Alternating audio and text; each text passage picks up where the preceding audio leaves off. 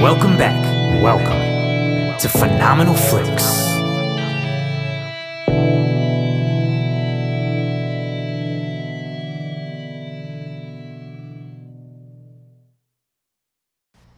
Today I'm reviewing Tenet, starring John David Washington, Robert Pattinson, Elizabeth Debicki, and Kenneth Branagh, directed by Christopher Nolan. And I am joined by a very special guest today, my That's Gotta Be Wrestling co host, and my girlfriend Olivia. Say hi. Hi. I got her to be on here, even though she was kicking and screaming and not wanting to be. So we saw Tenet. We went to a movie theater and saw it in an IMAX screen, which was awesome. Um, like usual, we're not going to, or I'm not going to spoil the movie because it has only been out for a week or so. But we're going to briefly talk about it, things we like, things we didn't like. Are you ready? Absolutely. All right. So I know you like Christopher Nolan because you're a big fan of the Dark Knight trilogy. Uh, you like Inception as well. Any other movies of his you've seen?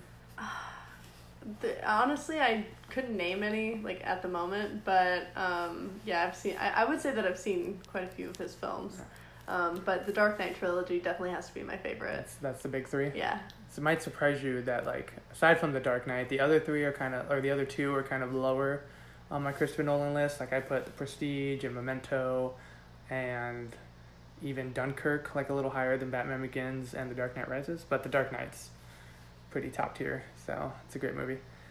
But that's beside the point. That's not what we're discussing today. I will have you on eventually for a discussion of The Dark Knight, but we're discussing Tenet, which finally came out. It was supposed to be released in July, I believe, or June. June or July. It got pushed back due to COVID 19, but now that the theaters are operating um, at 30% capacity, Christopher Nolan wanted it released because this is a movie that you have to see in a movie theater. It's just, you have to see it in a movie theater. There's like no other way to experience it the first time. So the AMC that we went to um, does 30% capacity, like I said. When you purchase your tickets, they block off the seats right behind you, right in front of you, and then three to the right or left of you. They have a new air infiltration system in there, as well as a uh, uh, like a spray gun that they spray every seat and the floor and all the handrests with, with this like sanitizer that takes 20 minutes to set in and whatnot. So it seems pretty legit and safe and healthy. Did you feel like, oh, and you have to wear a mask the whole time unless you're eating or drinking. So did you feel as if it was like really different or did you just think it was business as usual going back to a movie theater? Um, I mean, personally, I liked that the theater like wasn't super full. I liked the fact that there weren't people sitting right next to me. I can hate that experience in a theater. Um, but I do have to say, based on my personal experience of actually working in a movie theater, you have to just think about like how dirty those places are in order for them to like literally have to facilitate a giant like antivirus antibacterial spray gun in order to clean these seats Mhm. because trust me like theaters are disgusting but it also kind of makes you think like why weren't we doing like similar things as a society to Right. begin with like why did it take a pandemic to like make us realize like how dirty our environments are Yeah. but nonetheless um i just i mean I, I again regular theater experience for me um it was really cool to specifically see this movie in imax and i felt like everyone was very chill in the theater everyone was following um, all of, like the rules and regulations that AMC had set up. So I just, I I mean, I was pretty comfortable. Yeah, um, wearing a mask was surprisingly pretty easy too. Yeah. I, I actually forgot I had it on. I went to take a drink of our slushy and nothing came out because obviously the straw didn't go up my mouth. So, uh, but that's not what we're we're kind of discussing how it goes, uh, how it was to be back into a theater. But we're also going to discuss the movie. So, this, much like a lot of Christopher Nolan films that aren't the Batman movies, is really confusing and very Christopher Nolan like. Um, I'm not going to do a plot synopsis because A, if I did do the one that's on the top of my head, you'd be confused. And B, if I did the one that would help you avoid confusion, it would spoil the movie for you. But essentially, this film deals with, as you pointed out, and as you'll, it'll become apparent as you're watching the movie, is different not styles, but different moments in time that are not or that are linear to each other, whether one goes forward or one goes backward. Is that kind of the gist of it that you would say? I definitely think that it deals with our conceptualization of time, but then it also has this almost the second part of that plot has to do with kind of this like international relations type narrative. Um, so I think it deals with both like time, something that you that's a very vague thought, um, and is a very untangible thing to um, something that exists in our world today, uh, which deals with international relations in a Cold War uh, type uh, scenario that's going on. So I think it uh, has to do with both of those. Yeah. Um, it's a spy thriller, I'd say. Yeah. It's so the only way to really like nail down this movie is it's very Christopher Nolan like. For sure. So again, like taking out the Batman movies, everything like the like Memento and The Prestige and Inception and Interstellar are all these basic styles of movies that we've seen before, like spy thrillers or um, war movies or space dramas. But then they have that Nolan thought process behind them, which I can only describe as Christopher Nolan like, because it makes you so confused until you get it, and then you're like, oh, okay, and it makes the movie that much more interesting. Like I'm gonna be honest, the first like forty minutes, forty five minutes before the plane that they show in the trailer, so I'm not spoiling that for anybody, but the the plane scene, I was like, this movie's fine. Like it's acted really well, it's shot really well. Nothing's really exciting me that much. And then it began to, and he started kind of giving the right amount of exposition to tell you why things were happening. And I was like, okay, now I'm in. And like for the last hour and 50 minutes, I was just in and paying attention to every detail. And I thought that was, again, the usual Christopher Nolan brilliant storytelling that makes you want to watch this twice because how do you not watch it again and be and then pick up on things you didn't notice beforehand? Yeah, for sure. And I just loved I you have to just have such an appreciation for the way that he directs these films. I mean, just every it seems so delicately put together. Like every single shot of the film is so done so artfully and so carefully that it just makes makes you wonder like how long he sat down and like thought out literally every single facet of how this film was shot. It just incredibly visually beautiful Yeah, in my this opinion. this film is. I mean, again, hasn't had a lot of competition, but I think this is the best shot movie I've seen all year. It's probably the best sound mixed and sound edited film as well because this movie was loud. And you marveled at the plane scene because again, this was in the trailer, so I'm not spoiling anything. I'm not going to tell you why they do this, but Robert Pattinson's character mentions to John David Washington's character, "Let's crash a plane," and he goes, "You want to crash a plane?" Not from the air. So essentially, they take a carrier jet and crash it into a building. And that scene, that 25 minutes or so, was just nerve wracking because it seems to be so big while also being incredibly, incredibly claustrophobic at the same time. And I'm terrified of airplanes. You don't like small spaces. So we were both a little tense and grabbing onto each other at certain points in that. And it literally sounded like an airplane was in that theater with us. That's how loud it was. And then, of course, the screen is massive, so it looks like an airplane's in the theater with you. And I really enjoyed that as well, amongst the other things that he's able to do. For instance, um, again, shown in the trailer, when time reverses itself, but other people are going forward, just how like cool those shots were. Yeah. Everything was practical that they did, and then they just reversed the film, which is such a simple thing to do, but it really led to the credence of this movie. Oh, it's absolutely incredible. And I want to go back to the plane scene because I was like trying to like gather in my brain like what it made me think of. And it made me think of, and this is gonna kind of surprise you, but like the way that it stressed me out was de- definitely gave me like 2001 Space Odyssey vibes because that movie stresses me out to no end. okay, you know, like how, like exactly how you put it, how things can feel so small and then so large at the same time. Um, so it definitely kind of gave me that same vibe. Yeah, he's been called a modern day Stanley Kubrick. I'm hoping he's a much nicer person than Stanley Kubrick, but I could see that. I mean, the way he, the way they both are so methodical and arrogant, I would say, about the way they make a movie, but it's earned because of how much they've earned. They've they've earned those rights to do that. Um, acting wise, I thought John David Washington was amazing. Um, he kind of plays this more stoic, but kind of a little bit of a player as well because he knows that he's he's there to do a job, but he's also incredibly suave when he does it. Yeah. He's a little bit like James Bond, but without the, you know, campiness. Yeah, he's the That's arrogant protagonist. Yes, exactly. Um, but juxtaposed to that was Robert Pattinson's character, who I think was fantastic, and he's he- he's he doesn't talk as much as John David Washington. He lets his face sort of do a lot of expression for him.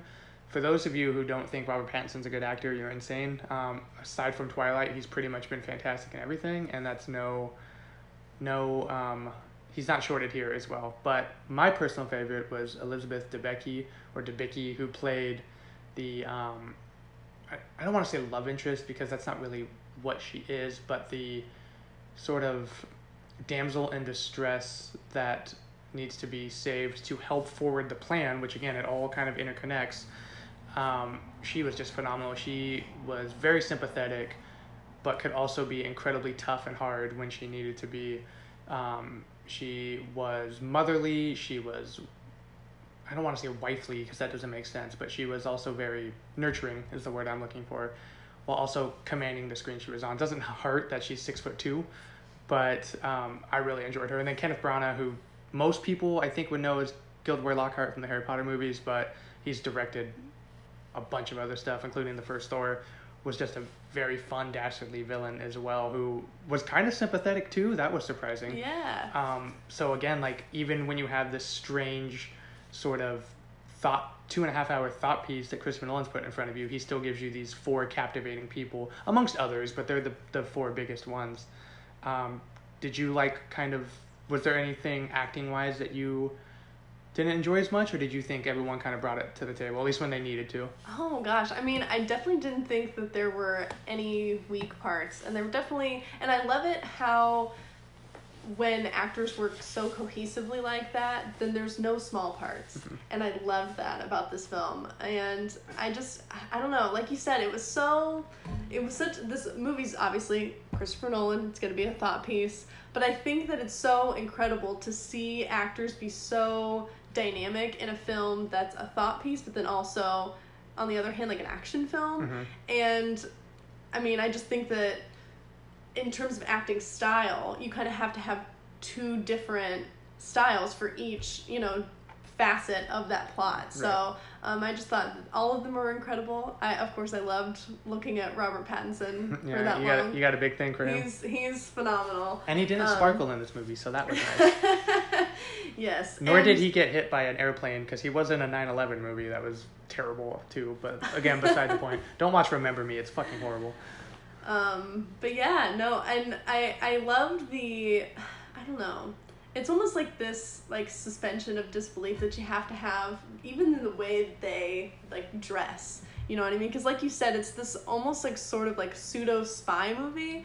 And so just the wardrobe in this film alone is just incredible. And I pointed out to you in the theater, The just like thinking about how large of a budget this film had to have. Um, uh, the, the female character, Elizabeth she- yeah, yes, her character literally was having a three hundred thousand dollar. I'm gonna butcher the name of this bag. Three hundred thousand? Like. I thought you said three thousand. no, three hundred thousand dollar uh, designer bag on her arm. So just that alone just has to tell you how much was put into this movie. Um, and I, I just think that I don't know, it was great. Yeah, it's um. I mean, I you leaned to me and said the price of that bag. I thought you said three thousand, No. but apparently three Three hundred hundred thousand. thousand. Um, the suits that the men were wearing, uh, and and her outfits as well, were also just like everything was Yeah. beautiful. You're like, wow, I wish I could wear that suit. Yeah. Just sitting here. Um, you mentioned the budget. I kind of feel this is going to be a new normal for a while. It's going to be a little weird to think like a movie like this, which will probably be one of the top grossing movies of the year, isn't going to make that much money because of the amount of people that are going to be allowed in theaters. And you can't do more showings because theaters are trying not to open until like 5 o'clock.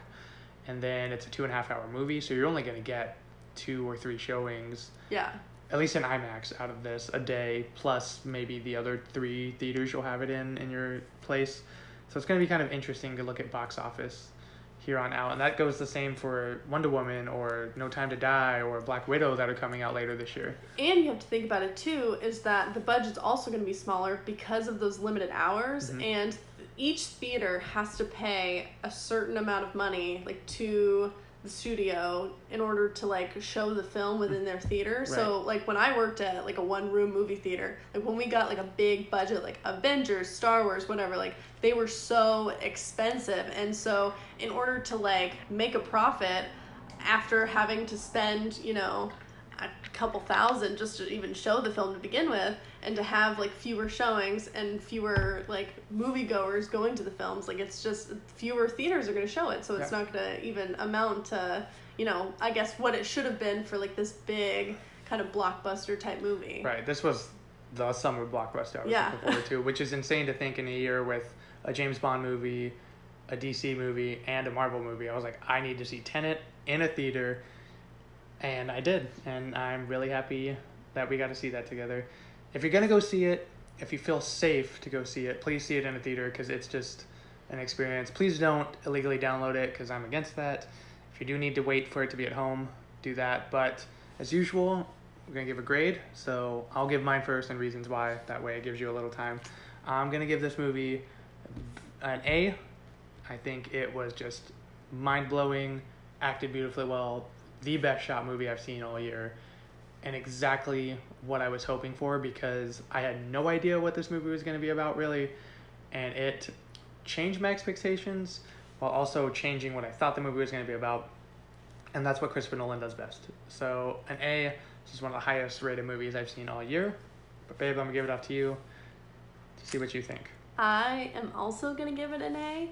Um, while it was definitely a uh, classic Christopher Nolan film, it definitely, I have to give so much kudos for how artfully uh, it was done and just how much it makes you think it's so on the same plane of like Black Mirror, Twilight Zone, um, you know, that kind of vibe. So I definitely love this film. I thought that while I'm not a huge like fan of a ton of action films, um, this one this one is gonna go into my favorites for sure. Awesome.